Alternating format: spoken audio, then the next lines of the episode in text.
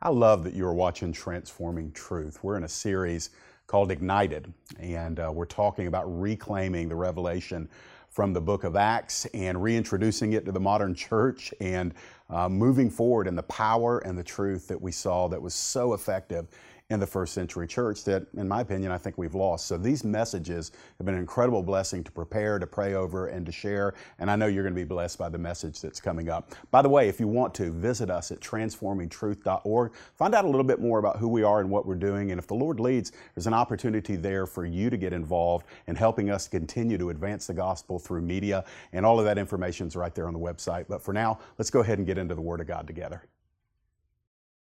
Acts 6 1 Now, in these days, when the disciples were increasing in number, a complaint by the Hellenists arose against the Hebrews because their widows were being neglected in the daily distribution. And the twelve summoned the full number of the disciples and said, It's not right that we should give up preaching the word of God to serve tables. Therefore, brothers, pick out from among you seven men of good repute full of the Spirit and of wisdom, whom we will appoint to this duty. But we will devote ourselves to prayer and to the ministry of the word. And what they said pleased the whole gathering. And they chose Stephen, a man full of faith and of the Holy Spirit, and Philip, and Prochorus, and Nicanor, and Timon, and Parmenas, and Nicolaus, a proselyte of Antioch. These they set before the apostles, and they prayed and laid their hands on them. And the word of God continued to increase. And the number of the disciples multiplied greatly in Jerusalem, and a great many of the priests became obedient to the faith. Every message in the series so far, you can be seated every message in the series called Ignited, the series in the book of Acts, has contained an element of something supernatural, whether it be the outpouring of the Spirit, whether it be the ascension of Jesus in Acts 1, the outpouring of the Spirit, and the demonstration of the roaring wind and the tongues of fire in Acts chapter 2, whether it be the lame man being miraculously healed outside of the gate beautiful in chapter number 3, or then ongoingly the miracles that were being referred to. Everything supernatural. Um, Acts chapter 6, and the verses we read, contain almost nothing that would even hint of being supernatural.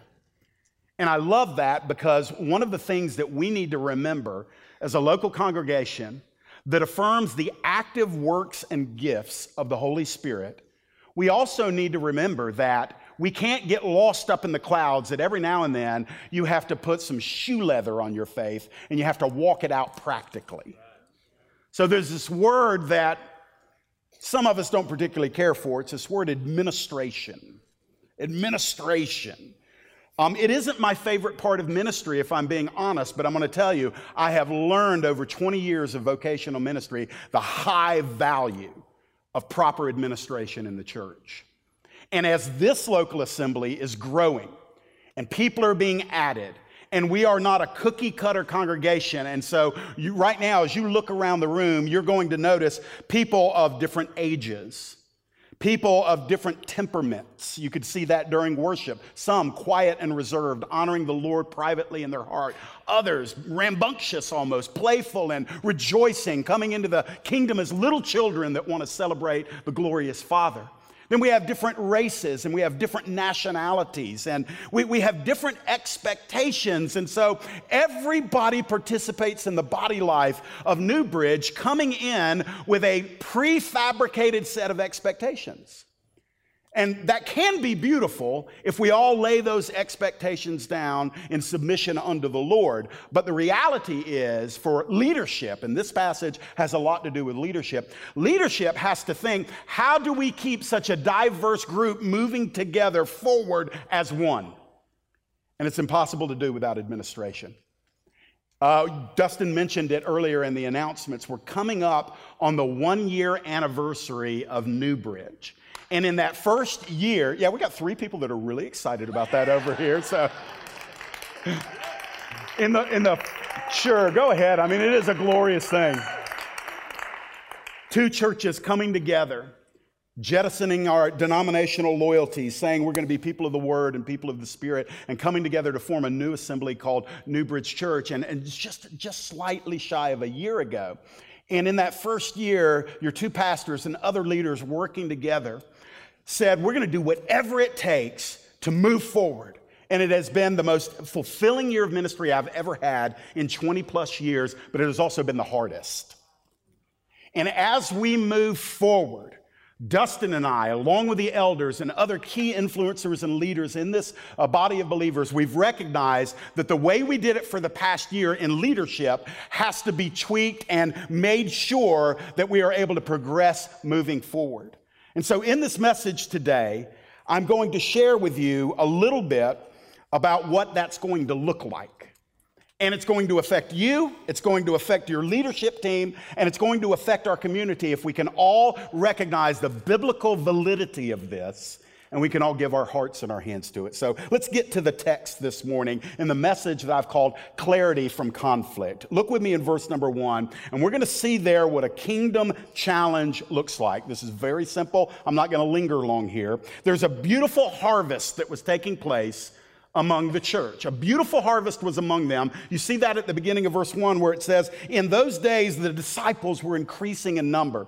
The power of the Holy Spirit was coming. The unity of the Holy Spirit was evident to all. Persecution was beginning to show itself. And so the Christians that were actually part of the church were really had, they really had buy-in. They weren't flaky. They weren't on the fringe. They weren't uh, straddling the fence. They knew that there was a price that it was going to cost in order to be uh, an active part of the way, the followers of Jesus. And so the body was strong. And because of that, they were serving, they were sacrificing, they were meeting together in homes, they were coming together in, in regular times of worship, and they were praying. And the Holy Spirit was pleased to do so much through this growing number.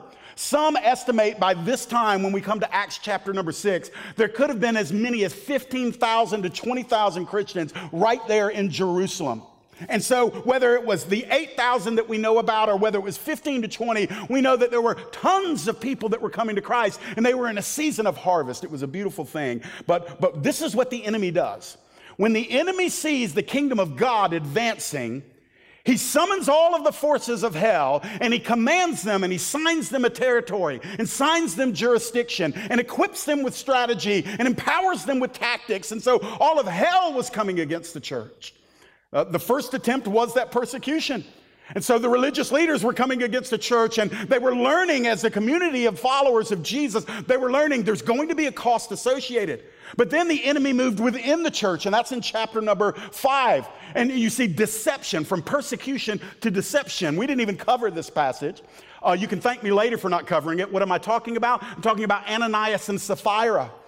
They came to, to, deceive the Holy Spirit, and they were doing it in the context of what they were offering. They were pretending to offer their all unto the Lord. And Peter got a word of knowledge, and he said to Ananias and Sapphira separately that they've lied against the Holy Ghost, and judgment was brought against them. And uh, the Bible says that everybody feared. They feared God. And so persecution didn't work from Satan, deception didn't work, but now here we have the long standing element that Satan continues to rear up in churches even to this very day. What is it? Division. Division. It's his favorite weapon to bring against any local assembly. What did it look like? Look in verse number one at the end of it. Here was a disabling disturbance among them. A complaint by the Hellenists. I'll tell you who they are in a moment. A complaint by the Hellenists arose against the Hebrews because their widows were being neglected in the daily distribution what we have here is an undetailed reality that existed in Jewish culture and, and just kind of went seamlessly into the church.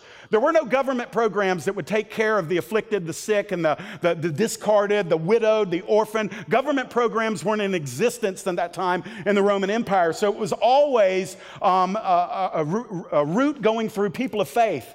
It was through mercy, it was through, through compassion, it was through sacrifice and generosity that the weaker among them were taken care of. And of course, that was commanded by God to the Hebrew people. And as these Christians were Hebrews who had come to know Yeshua, the Messiah, and now they are saying, well, there's no reason to jettison that, we'll incorporate that. And so they were taking care as part of their normal body life together, these widows. But notice the widows are divided into two groups that are mentioned here. You have the Hebrews, and those were the Jewish widows that would have lived their whole life in Palestine, there probably close to Jerusalem. And then you have what's called the Hellenists. And these were Jewish people who had been scattered out through the area, and they had primarily adopted as their language the Greek language, hence the reference to Helen, a, a Greek kind of uh, parallel there. And so they were called the Hellenists because they didn't speak the language. There would have been slight cultural differences, but now they had moved back in either their widowhood or in their old age back to Jerusalem, and they sensed a very valid issue. They were being neglected. They weren't being treated the same way as the Hebrew, the Aramaic speaking uh, widows. And over time, this one complaint to one became one complaint to five, and five to 10, and 10 to 20, until word gets back to the disciples that, hey, the widows, the Hellenist widows, the Greek speaking widows are feeling neglected, and there's some complaining going on. Now, friends, it sounds benign, doesn't it? Well, it doesn't if you've ever been in church leadership. Because what begins as a valid complaint, and I want to just say the scripture doesn't say they were making it up, seems like a valid complaint. That they were seeing some preferential treatment going on. They were seeing some kind of prejudice against them uh, because probably of their language and their affiliation with more of a Greek culture. And the Jewish disciples weren't giving them the attention that they were giving to the Aramaic speaking widows. And so the complaint arose, and it was significant enough to where the 12 had to call together all of the disciples and say, We have a problem, Houston. We need to take care of some business. And so that's where we merge into uh, verse number two. Now, this is where we want to become learners. This is where we want to become deep thinking, slowed down students of the example set before us by both the leaders and the church here in Acts chapter number six. Here is what cooperation in conflict looks like. Let's take notice of what we read here in verse number two. First of all, there was a conflict of priorities here. The Bible says that the 12 summoned the full number of the disciples and said, It is not right that we should give up preaching the word of God to serve tables. And that sounds like a preacher, doesn't it? That sounds like something a preacher would say, but let me give you the reality behind this. And this is where we will slow down a little bit because I not only want to give you what is in the text, I want to make application to the 21st century church and in particular to New Bridge Church because this is important as we move on. Here we have that old synopsis of people in the body, and it was a growing body. I mean, they had 12 primary leaders that were, in, in effect, administrating or responsible for thousands of Christians, and all of them fairly new Christians. And so the, the apostles, the 12 disciples, whatever you want to call them, they were given the jurisdiction of leading, tending, taking care uh, of all of these people. And so in the middle of it, there's this issue with, hey, our needs aren't being met. It came from a group of women that had no advocate, these Hellenistic Jews that, that, that had no advocate. They were widows. And they're saying, nobody's meeting our needs, nobody's meeting our needs. And that was the expectation in the church. And so all of a sudden, the spotlight goes on the 12 because, bless God, they're the need meters. They're the ones expected to make things happen. And so, from a leadership standpoint, let me give you a little bit about how that feels like. There's a problem in the church. And in the midst of you juggling this ball and this one and this one and this one and this one, and you've got nine balls going in the air, somebody throws a bowling ball in that thing and boom, everything falls to the ground. So you got to stop, you got to think, you got to make some decisions, and you got to get moving again. We have a conflict of priorities. This was the summary statement by the 12 who knew their calling, they knew their commission. And they understood equally that this was a valid need in the church that needed to be met. And so I'm learning as a leader what they did. And those of you that are leaders with me, I want you to do the same. But I also want you that are not leaders, that are, let's just say, followers in one sense of another, to recognize that it is teamwork here. They said this it's not right that we should give up preaching the Word of God. Literally, that's a Greek term where we read in the ESV, not right. It just means it's unacceptable. It's not the right thing to do. These were not lazy men. These were men who would give their lives for the gospel. So we know they're sold out. We know that they have clear buy in. This is not some, some cush job that they have. Their lives are on the line. But they recognize that it is unacceptable before the Lord for them to give up the one thing that they're supposed to do in order to do the thing that needs to be done in the moment. And so the Bible makes this distinction that there are in the church leaders whose ultimate and almost singular focus needs to be to the written word of God, the studying of it, the proclamation of it, and being able to teach it and impart it to others. Now, the problem is this that doesn't help the widows that were being neglected. Okay, Pastor, I understand it's credible that you, you need to give yourself to the, to the Word of God. You, you men in Acts 6, y'all are apostles, and we understand we don't expect you to go to the market. We don't expect you to buy the food. We don't expect you to bring it to our house. We don't expect you to do it, but we still need help. So you've got this issue between the urgent and then that which is more fully, fully um, the responsibility, the high call of the elders. I'm going to give you a quote from one of our elders. It'll be up on the screen. Several weeks ago, we were in a group praying. We are praying about these very things. How do we better administrate and serve this body of believers as a leadership team? And as uh, Larry Bowker was praying, this came out of his mouth the most urgent thing is not always the most important thing. The most urgent thing is not always the most important thing. Sometimes we as leaders will let the most urgent thing top our list and it becomes the most important thing. And let me tell you the strategy of the enemy in this. He just keeps putting urgent things in front of the leader. More urgency, more urgency, more urgency, so as to keep that leader from doing what God has given him as the most important thing. And that was the danger that was going on here in the early church in Acts chapter number six. So, what are they going to do? Well, look with me in verse number three. I love this about the leaders. I'm, so instructed in my soul. They took action, there was decisiveness toward a solution here. In verse 3, Therefore, brothers, because we can't leave the word of God to serve tables, pick out from among you seven men of good repute, full of the Holy Spirit and of wisdom, and we will appoint them to this duty. Leaders, listen to me on this. They heard the complaint, and, and leaders, listen, we're like the rest of you. We, we, we, don't like complaints and we don't like incessant complaints, but this was a valid issue. And so I love the fact that the leaders just didn't ignore it. I love the fact that they didn't retaliate and tell those widows to sit down and shut up. I, I love the fact that they didn't get in a group and just complain about them and uh, say, well, God's sovereign and I'm sure he'll take care of his own.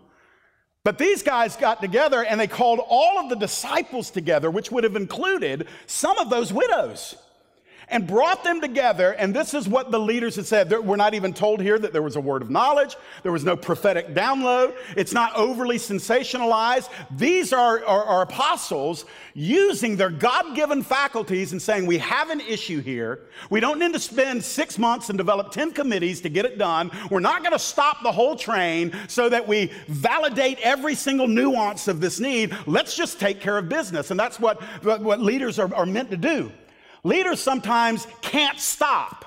They have to move, they have to make decisions as they go because they've got five other decisions that are stacked up behind it. They can't always sit down, have a meeting, do a, do a, a dissertation, a paper, and, and, and sit down with nine committees to make sure everybody feels good about it. Y'all are laughing because y'all have been in some churches like that before. You're not in one now, but you've been in some churches like that before. And so, what did they do? They, I love what they did. They, they acted decisively. Somebody led the group of apostles in a consensus and said, Here's what we do. I think we can handle this. We know the numbers. Remember, in the early church, there was actually a list of widows that was kept. We learned that from the Pauline epistles, that widows were actually on a list. There was actually a criteria that had to be met for a widow her age and her attitude and, and what she was doing as far as serving and praying and all of that. They had to meet the criteria in order to be taken care of. And so, once that is met, the widows were always taken care of. And we find here that whatever that number was, the apostles said, I believe if we have seven men, they can oversee this. Now, a lot of people will make Acts chapter 6 the, the kind of the organic passage for deacons. I'm not doing that this morning. All I know is that these men were raised up, and two of them ended up going on to become very significant people in the book of Acts that we'll talk about later. That's um, Stephen and Philip. But notice what these men needed to be kind of cloaked in. They had to have spiritual integrity. Pick out men that have good reputation, of good repute. They had to have spiritual intensity. They need to be full of the Spirit. That means their normal pattern of life has to be in, in, in um, communion with the Lord. Nobody had to ask them if they spoke in tongues and things like that. Listen, when you walk in the Spirit, you don't have to wear a badge. It just comes off of your life, and it, it has less to do with tongues and much more to do with character. And so here we have these men, they needed to be full of the Spirit with integrity and, or intensity and, and good repute with integrity, and they needed to have clarity. They needed to be men that were full of wisdom. Why? Because they were going to be entrusted with money to go to the market, to buy the goods, to take care. They had to be men that had wisdom to know how to, to, to minister to women that were hurting and lonely. And so they needed men that could have these things, and they had to have spiritual humility too. Where is that found? Where it says that they're going to uh, be appointed to this duty. It was going to be work. It, it wasn't going to be always signs and wonders and miracles and fire and wind and all of that. It was going to be going to the market, spending the money that you had been allotted to give, buying the food, taking the food, delivering it to each house every single day. That was their ministry.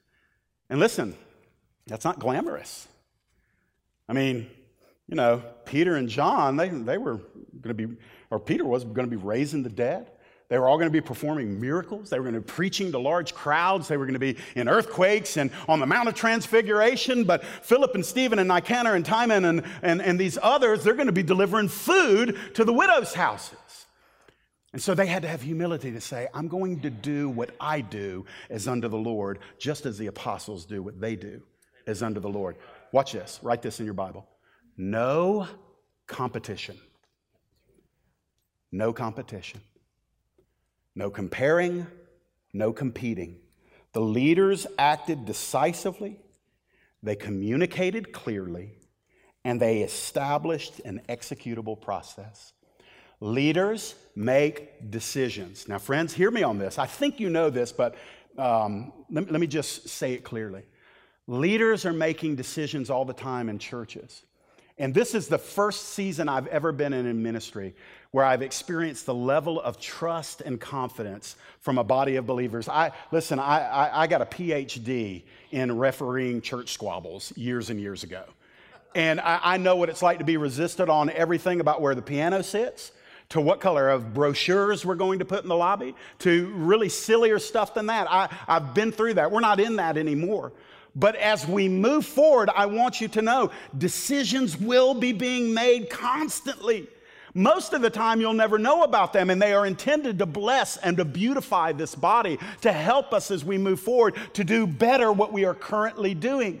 But the joy of it for a leader is that we, matter of fact, it's actually commanded the reference is slipping me. I think it's in Hebrews chapter number 13 that literally tells those in the church body to follow their leaders so they may lead you with joy. It means don't fight, don't dig in your heels, don't complain, don't murmur, don't gossip, don't do those things. Why? Because it gums up the wheels, it slows down the work, and it tarnishes the name and the ministry of Jesus Christ. So, as they were picking these men, notice in verse number four, this is what cooperation and conflict looks like. There was a conflict of priorities, but there was a decisive uh, decisiveness towards solution, and then there's this clarifications of commitment. I love what the leaders did here. Verse number four. As you men are doing that, know this: we will devote ourselves to prayer and to the ministry of the word. They needed to hear that. They needed to understand that these weren't 12 lazy apostles that were just sitting around with their sandals kicked up and, you know, eating couscous. These are men that were going to be doing something in the absence of delivering meals to the widows. Here's what we're going to do. It speaks of a level of accountability that the leaders gave to the people. So, in other words, if Peter and John and the others are going to be devoting themselves to prayer and the ministry of the word, the people had a couple of rightful expectations from their leaders. What would it be? One, that those leaders would be communicating solid wisdom that they would be in the presence of God praying, receiving what the Lord was saying, and then they would have the ability to unpack the Old Testament, our Old Testament, the Hebrew Bible, and unpack that, and they would teach, they would preach. And so, what the people would say is, we need to free them up to do the thing that they're called to do, and we need to take ownership of the things that we can do. That is what a healthy church looks like. And I'm going to tell you when those things are happening, glorious stuff takes place. Let me give you a couple of things by way of application. This will be up on the screen. A church's primary leaders must be freed up to accomplish the things which only they can accomplish. Being capable at other duties does not mean that they should be made available for other duties. Now, let me explain that. And I'm not even going to try to qualify this because I know that some of this could sound like, you know, well, y'all are just trying to get out of work. That's only said by people who have never known what it means to pray, study, and prepare the Word of God, to give it multiple times during a week. You see, here's the thought you and I have something in common. We have 24 hours in every day. And you don't get 24 and a half, you don't get 25, you don't get 35, you get 24 of them. Somewhere between probably five to eight of those hours are going to be sent, uh, spent sleeping and, and replenishing for the next day. So let's knock it down to about 19 hours. And there, in those 19 hours, it's, it's divided between what you have to do and what you get to do. Most of us have majority of have to and maybe a little bit of get to. But no matter who you are or where you are, you've got 24 hours in the day. And all of us, whether you're aware of it or not, all of us have an assignment from God. So our days are to be stewarded as under the Lord in understanding and uh, the fulfillment of living out that call. Now, listen, somebody say, Well, what are you talking about, man? I'm raising little kids, I'm, I'm, I'm cleaning house, I'm, I'm, driving a bus, I'm working at an attorney's office, I'm doing this. Well, listen, your assignment is not primarily geographical. Your assignment is not so much about where you are, it's about who you are and what God wants to do with who you are. So if you're the mom at home with little kids, guess what your assignment is? That's your assignment. It's a glorious assignment. You'll make more of a difference in those children in those formative years than any preacher or pastor ever will. And whether you're at the office or whether you're digging a ditch or whether you're at home and you've got some, some of you are single and some of you are, are, are indeed like these, they're widowed and you don't, you don't have an abundance of obligation. Time is your greatest resource. But when it all comes down to it, we still only have 24 hours. So you're going to have to decide sometimes do I do this or do I do this? The church mindset is just try to grind as much out of the people as possible. You know, man, we're just squeeze. It's the pastoral squeeze. Squeeze them out. And, you know, when you, when you can't squeeze anything out, throw it away and find a new person. Squeeze them out. And some of you have been in churches like that. Uh, you're not in one here. We, we want to honor the reality that you have a lot going on, but at the same time, we want to remain accountable to each other. That in our 24 hours a day, we need to be freed up to the best of our ability to do the most important things, which are not the same, as Larry Bowker said, as the most urgent things. And so it takes that wisdom, it takes that following the Holy Spirit. Um, I know what my calling is. Let me give some practical shoe leather. Are y'all with me this morning? You listen? Okay. I, know this isn't like rah rah. I said, Jeff, get back to the wind and the fire and the cloven tongues of flame. And uh, we'll, we'll get back to all that stuff. This is in your Bible too, okay? Over the years, I know what expectation has created, and some of this is generational. Some, when you were in a smaller church or a less busy church, or you had a pastor with different skills, different than Pastor Dustin and myself, that pastor might have been with you for everything. I know pastors that have gone to the dentist with people just to sit there while they get a, a cavity filled. And listen, I don't have a problem with that necessarily. But, but when that happens in a church and then that person leaves that church and comes to Newbridge Church and they call Jennifer or Jill and say, Yeah, I've got to get a cavity filled. Will Dustin or Jeff be there? and Jennifer or Jill says, Please hold. Click. I'm being a little extreme there and exaggerating. That hasn't ever happened. But the expectation often, and because of what's happened in the church in the last 1700 years, where we've moved away from the, the fivefold focus, and a pastor is supposed to be everything to everybody. He's supposed to move like an apostle. He's supposed to thunder like a prophet. He's supposed to win hundreds like the evangelist. And then he's going to disciple them like a teacher. And then he's going to pastor all of them as the consummate shepherd. One guy, by the way, he died like uh, six months into that job because nobody can do that. But yet the mindset is, is if the pastor doesn't do this for me, then we have a problem. Well, we do have a problem, but the problem is, is that when Constantine began to be a quote unquote friend of the church, the biblical blueprint was abandoned and a more secular, ungodly blueprint was introduced over the, into the church, which became the norm over years. And so now, the least mentioned officer in the New Testament, the word that is least often used is the word pastor. And yet, it's the one that we always think of when we think of who leads the church. And so, as we move forward, friends, this is one of the things that we are thrilled about that we sense that God is doing. God is saying, I want my people to return to a biblical blueprint for how they do New Testament ministry, how we function together as a body of believers. So that we may recognize that there might be an apostolic mantle on this individual. There might be a prophetic mantle on this one. She might have a teaching mantle. He might have an evangelistic mantle. And then we need buku, uh, shepherds in this church. What are shepherds? We think of pastors as the ones with the title, the guy who preaches, and we think of it that way. Take away the word pastor for a moment and retrain your mind to think shepherd. One who is with the sheep, one who is close. In your leadership, you will always have those that are called and equipped and a gift and gifted by God for flock focused ministry. And then in that same leadership team, you will have some that are much more uh, gifted by God for sheep focused ministry. So you're going to have some that are ordained by God, equipped by God, called by God, and gifted by God to be as close to individual sheep as possible. And then you will have others that can't do that. Why? Because they've got to move the whole flock. And it is impossible to move a whole flock one individual sheep at a time. There has to be direction given and by the way, let me just clarify that. That is the primary calling and expectation that God has for Dustin and myself.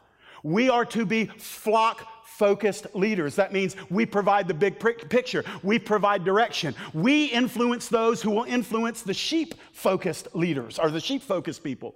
And so it is a teamwork, never a competition. Because if there's a breakdown anywhere, and here in this passage, what you had a breakdown of was sheep focused leadership. That's why the Hellenist widows weren't getting taken care of. Nobody was close enough to them to know their needs. So, what happened? It came back to the flock focused apostles, and the apostles said, We can't get down on a sheep to sheep level. It's impossible because we have to provide the macro view of what God is doing and where the church is going. Y'all with me? So they said, still in verse number four, we'll devote ourselves to prayer and to the ministry of the word. I was instructed as I studied this out. I, I like to, I'm, I'm, not a Greek scholar, I'm not a Hebrew scholar. We have some in our church, and I, I plagiarize them from time to time, but I do have some good Bible software. And the word translated devote, when they say, we're going to devote ourselves to prayer and to the ministry of the word. It is a Greek word that indicates that they will steadfastly cleave and they will persist obstinately. Now, now let's flesh that out for a minute. The very word that the Holy Spirit uses, that the apostles say this is what he wants us to do, the very word that is used indicates the reality that there's going to be a temptation for them to be pulled away. And they said, nope, we're going to hold on tightly and, and that there's going to be expectation of the people for them to turn loose of the most important thing and give themselves to the most urgent thing. And they said, Nope, we're going to persist obstinately. That means at times, although in our day of the me, me, me society that has begun to invade, the, not begun to invade, it has invaded the church, where we are such self focused people, there will be in some at times a presumption that if that man up there who says he's the pastor isn't meeting my needs, then he's not doing his job. Come down from there and meet my needs. And you just can't support that scripturally. However, nor can that pastor say, Hey, I'm preaching and I'm praying, that's my job, hope you make it. No, because we're going to talk about that in just a second. So let's go further into this text and let's go down into the last handful of verses that we've got. This is what a redemptive resolution looks like. So, all we've had up to this point is a conflict and a plan, but in order for the plan to become a reality, it has to be embraced. And watch what the church and the leaders do. This is beautiful. This is how I want us to operate here at New Bridge. Here's what a redemptive resolution looks like. First of all, empowerment and release. Verse 5. What the apostles said pleased the whole gathering. That's referring to pick out seven men. And the people, they chose Stephen, a man full of faith and of the Holy Spirit, Philip, Prochorus, Nicanor, Timon, and Parmenas, and Nicolaus, a proselyte of Antioch. Okay, just very quickly here. The leaders empowered the followers to be a part of the process and to help with the plan. And what is just genius about this is that literally the apostles had said to them a couple of verses earlier, okay, we validate that we have an issue here. We're not going to be able to meet that issue permanently, but here's the plan. We, are going we're going to empower you and authorize you. Find seven men that you trust. Here's what's interesting all seven of those men have Greek names.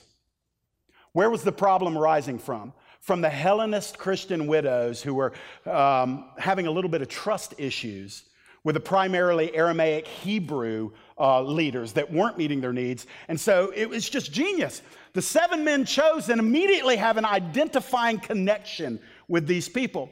And so these seven, more than likely Hellenist Jews, were brought, these seven men, they're brought to the apostles. And in essence, this is what it said Here are the men that we've picked. So the leaders recognized the problem, came up with a plan, but didn't sit in a room and come back and dictate the plan. They empowered the people. He said, We validate what's going on. You know better the needs than we do. Here's the plan, but we're going to let you pick who you feel will best meet these needs.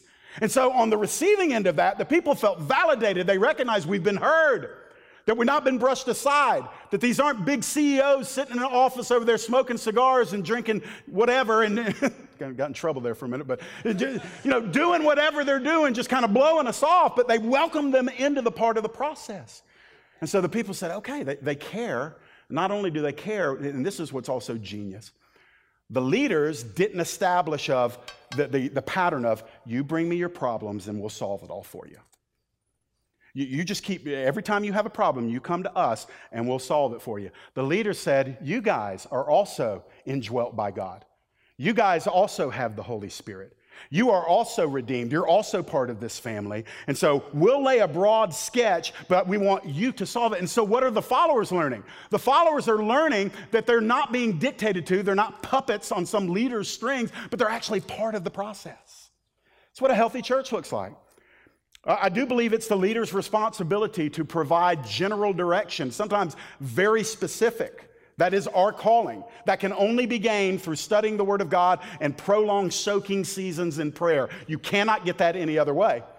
And we're at a state now here at New Bridge where all that God gave us 15 months ago when all of this began, and then 11 months ago when we formalized as a church, that all came through intense, focused prayer, study, soaking uh, before the Lord for even years before Dustin and I knew each other. We're calling out to God on this. But now, for a a fast paced season of go, go, go. Hasn't it been exhausting at times here at New Bridge? I mean, it's been good, but have, have we not worked hard to get where we are? We have. But now, the fumes of that first stage of the vision have evaporated. It is now time for Dustin and I and other key leaders to get into the presence of the Lord and say, Abba, what would you have next? How do we do this? So, on a very practical level, I've made personal changes to my schedule. Um, you won't, unless your time is like that close to you going home to be with the Lord, you won't see me in the hospital. Don't be offended. Don't, don't be upset. Some have gotten upset over the last year because they're used to the pastor being there all the time. Listen, I, I, I'm not omnipresent. My son is, but I'm not. I mean, he's everywhere, but I, am not omnipresent. So I, I can't be with this priority and at the same time be at a different priority. But we're raising up people who will be there, and that is the ultimate goal. Not that your favorite superstar pastor, whoever he or she may be in the world today, is there by your side, but that the people of God are ministering one to another, and that as a body we are showing care, consideration, and compassion to one another in our times in sickness and need. Dustin and I have uh, submitted to the elders that we're not going to be devoting our time for counseling anymore. Uh, counseling eats up the bandwidth and, and it leaves the leader dry. And we have people in the church and outside of the church that we're affiliated with that we are, we are saying, this is the one who can help you. These are the counselors that can help you because a lot of counseling takes long term uh, investment. And, and Dustin I can't do that anymore. Um, don't be upset, but you probably won't see me working on the, on, the, on the building and grounds. You don't really want me anywhere near your tools anyway. you know, it's a bad scene, but, but frankly, being able to do something doesn't mean you should be available to do it. Because every time you say yes to something, you're saying no to many other things. So, part of why I'm sharing all of this is I want the body to be informed that we have enough confidence in the people of Newbridge to say to you, you are well able to sustain the, the, the bulk of the work here in this assembly.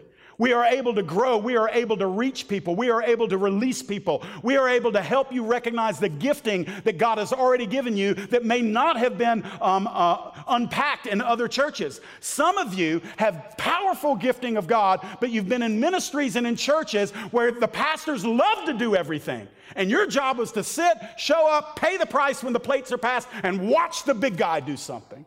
That's not New Testament Christianity. And so we believe in you. We believe that there is gifting inside of you that your two pastors do not have. That God has withheld from us what He has given to you. And so, our job in this upcoming season and, and our, our broader elder team and other leaders in the church is to help us all to move forward in the primary gifting and calling that God has for us.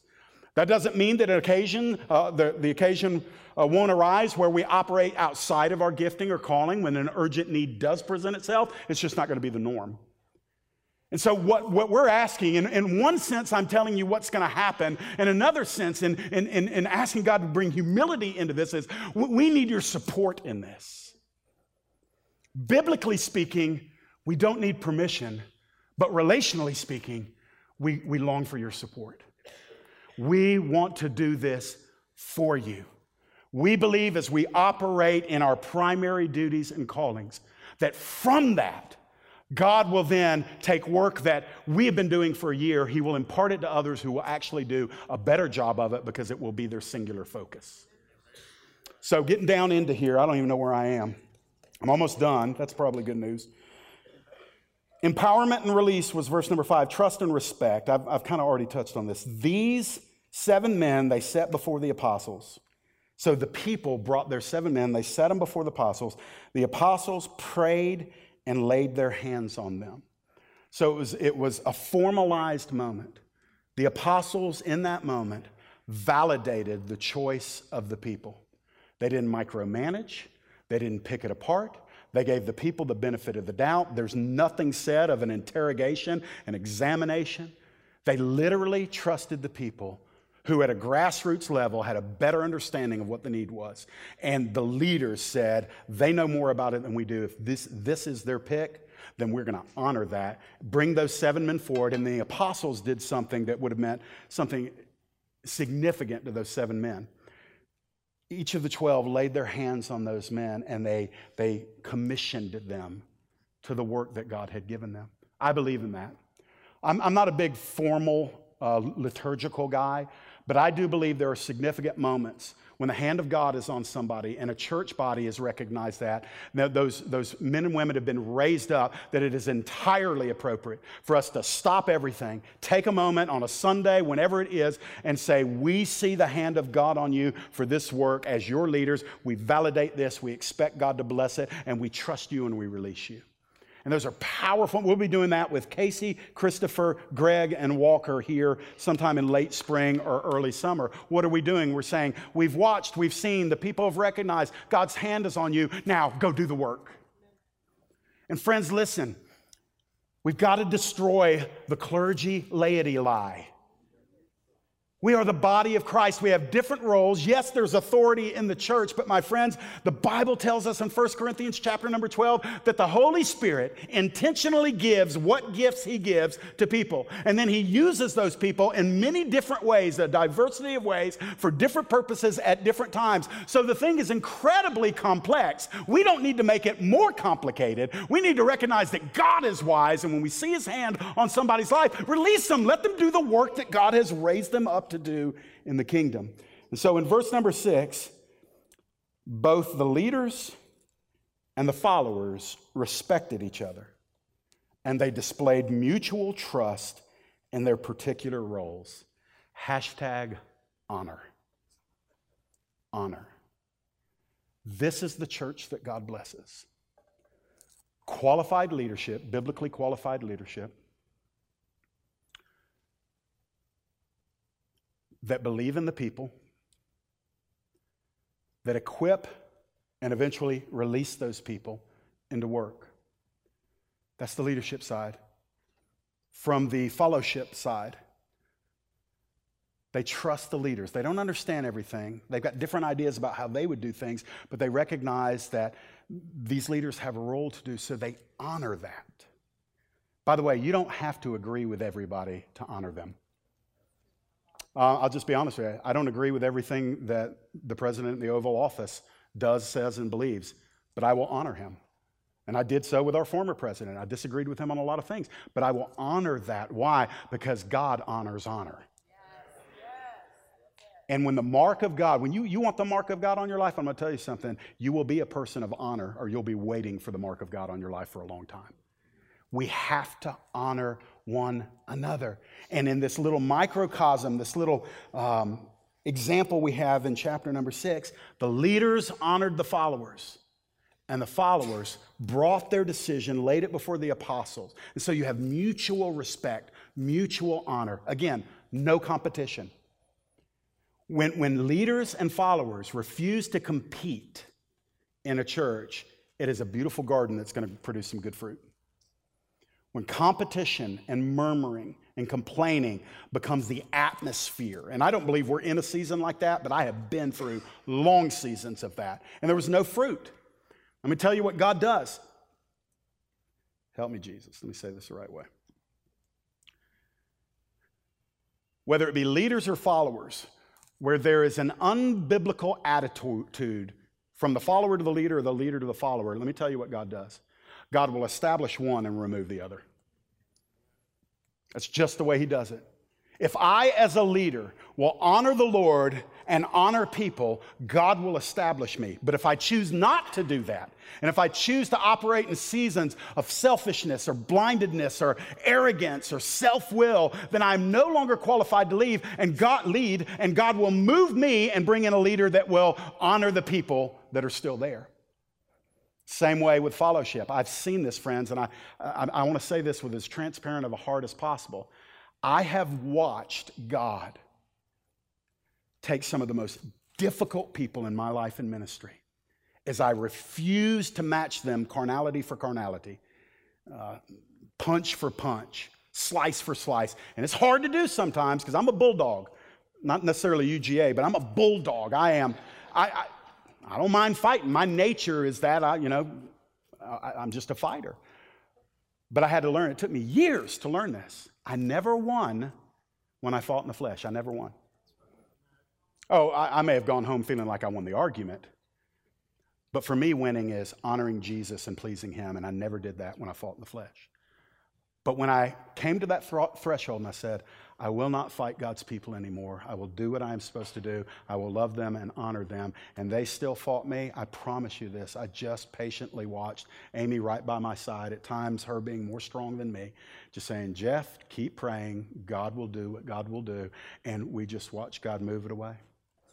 Now, friends, it's painful because it's relational, but the end result is this I'm going to honor the Lord, and I can't honor the Lord if I don't honor his people even when they're bugging me. Last thing, okay? I know this is a little bit of a murky message, but I, am pastoring this morning more than anything. Look at the result, and for us bottom line people, that's what it's all about. Jeff, get to verse number seven. What happened? Okay. On the back end of this plan being employed, the word of God continued to increase. Good thing or bad thing? Good thing. And the number of disciples multiplied greatly. Good thing or bad thing? Good thing. And then a great many of the priests became obedient to the faith. Listen, some of the bad guys got saved. You say, Jeff, you ought not say that. Well, this is they're out of that same group that, that rallied the people to scream, crucify him, crucify him. And here we are sometime later, and the, the, the Holy Spirit working through the church, and now some of these priests are saying, Yeshua is the Messiah. The, the early message of the church was primarily that, that Jesus is alive, Jesus is risen. And, and, and they would have been convicted, and that some of this would have been by watching these Christians and how they operated together. So, as we've walked through this, everybody recognizing their role, everybody sensing that they can't do everything, so they need to maximize the most important things, which may not be the most urgent things. And that's hard for a lot of us, uh, presumably capable people. Listen, I, I just want to say this. Some of you live under the pressure that God called you to save the world, and He didn't.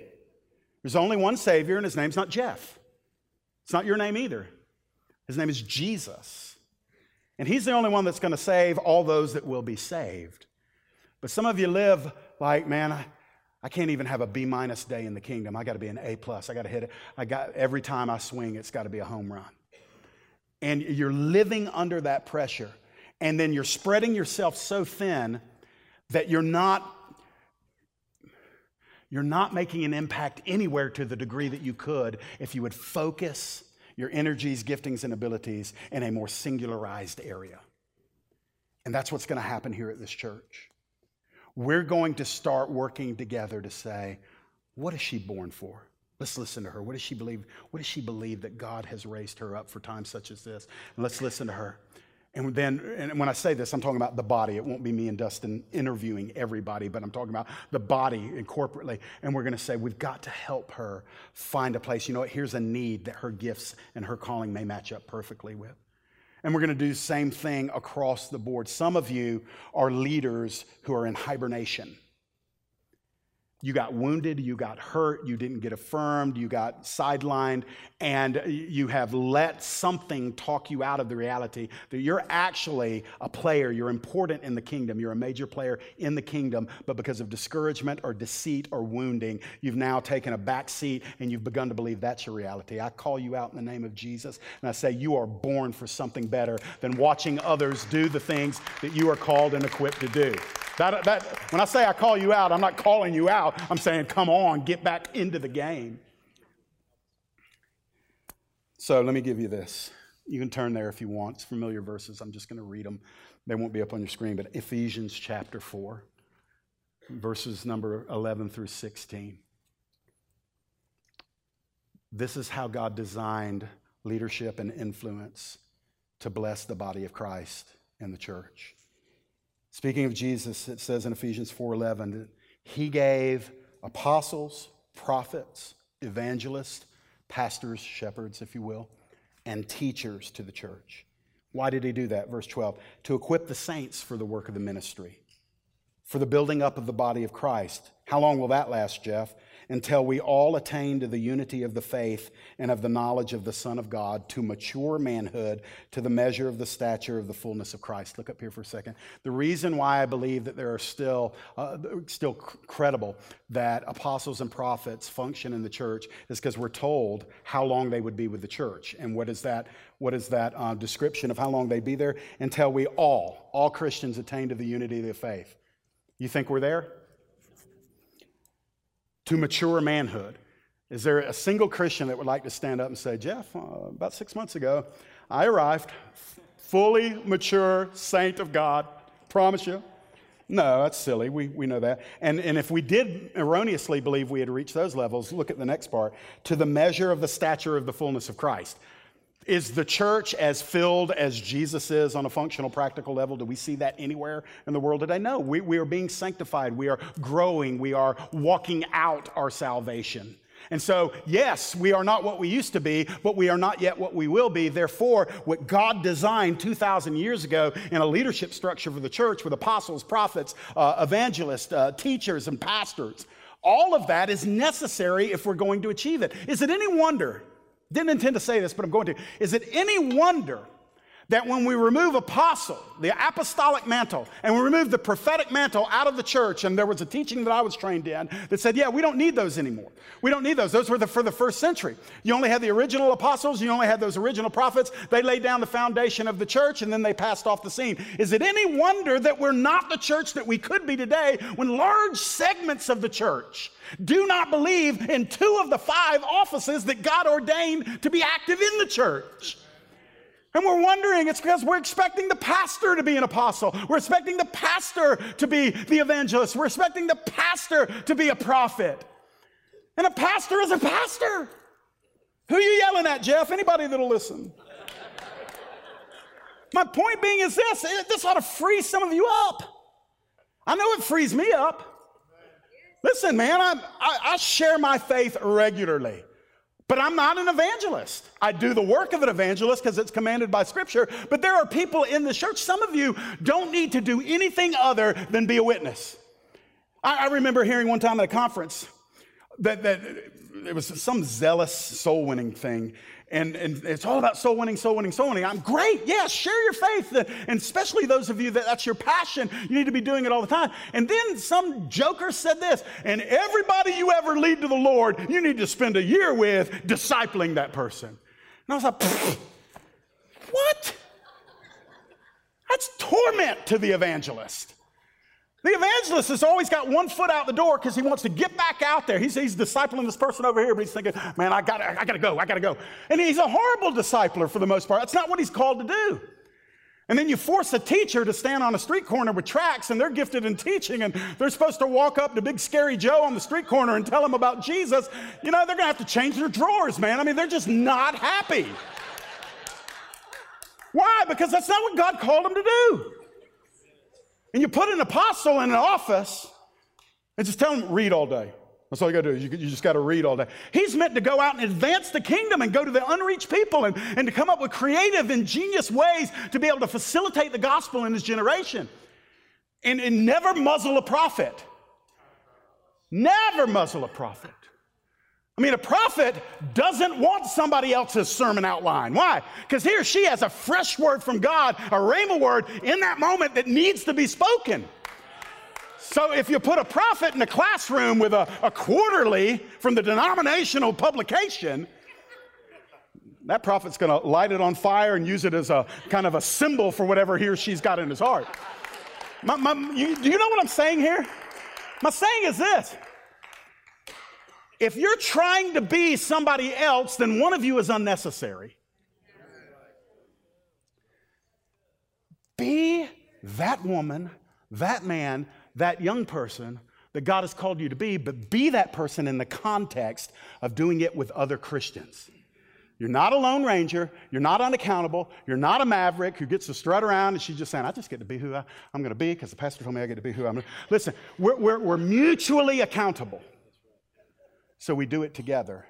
That's where the humility, the cooperation. A quick word. I'm having a hard time stopping this morning, but I'm going to, I promise.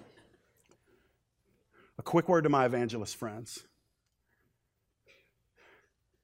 When I, when I was hired at Meadow Baptist Church in 1997, it was actually the summer of 1996, part time, um, I came on as a minister of evangelism. And I was, I, was the guy who would stop the car on the side of 316 get out, put on my hazards, and talk to the dude thumbing a ride or holding a sign wanting food. And I'd just try to win him to Jesus. I'd get him in the car, I'd drive him to a hotel. I was just, that's all I wanted to do was win people, win people, win people. And that's a good thing, except it came with this I judged those who didn't match my zeal. So if you didn't witness like I witnessed, and you didn't pass out as many gospel tracts as I did, and you didn't show up for Tuesday evangelism or Saturday visitation, then yeah, you might be in the kingdom, but just barely.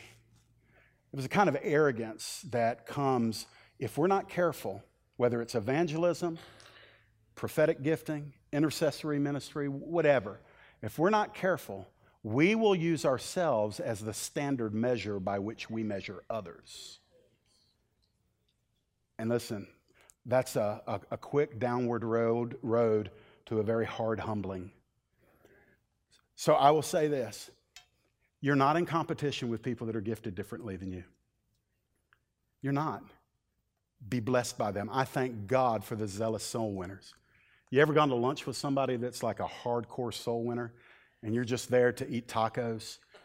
And and they're they're grinding out the gospel to the server and you're just over there, you know, you're like playing with the salsa. I mean, you just let that person do their thing. Trust God with it.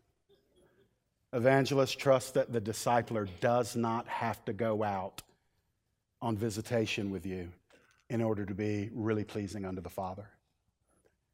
Uh, not every pastor is a preacher. Um, my, my former pastor would run circles around me as a pastor. And I say this lovingly. He, he was not the greatest preacher. And I remember so often judging him in my heart as I sat there thinking, if he'd just get out of the way, I could go up there and I could do something. I, I did. I, I, was, I was 25 years old, been saved a year, and thought, man, he's in my way. What a punk. That's the Greek word, a punk. and so, what, what happens? Well, in my, in, in, in my young, immature thinking, I couldn't validate somebody's gifts because I didn't share them. And so, what we need to do is obey what Paul said in, I think, 2 Corinthians 10 12 or maybe 12, 12 10. He said, You compare yourselves with yourselves, and in doing so, you are unwise. So, let's go ahead and repent. Let's go ahead and look each other in the eye and say, I thank God for you and your giftings. I don't get it, I don't understand it, I don't share it, but I validate it. I honor you. And I want to come up next to you, my evangelist friend, my apostolic friend, my intercessory friend, my teaching friend, my, my shepherding friend. I want to come up uh, just against you, shoulder to shoulder, and can I help you and you help me? And let's go out into a darkened, unbelieving, lost Gwinnett County and let's share the gospel. And those that are won, we've got a teacher here that'll teach them, and we've got pastors here that'll shepherd them. We've got apostles here that will release them. We've got prophets here that, when need to be, will provide clear direction direction from the Lord for their lives. Can we not work together to do something that'll make a huge difference in our culture?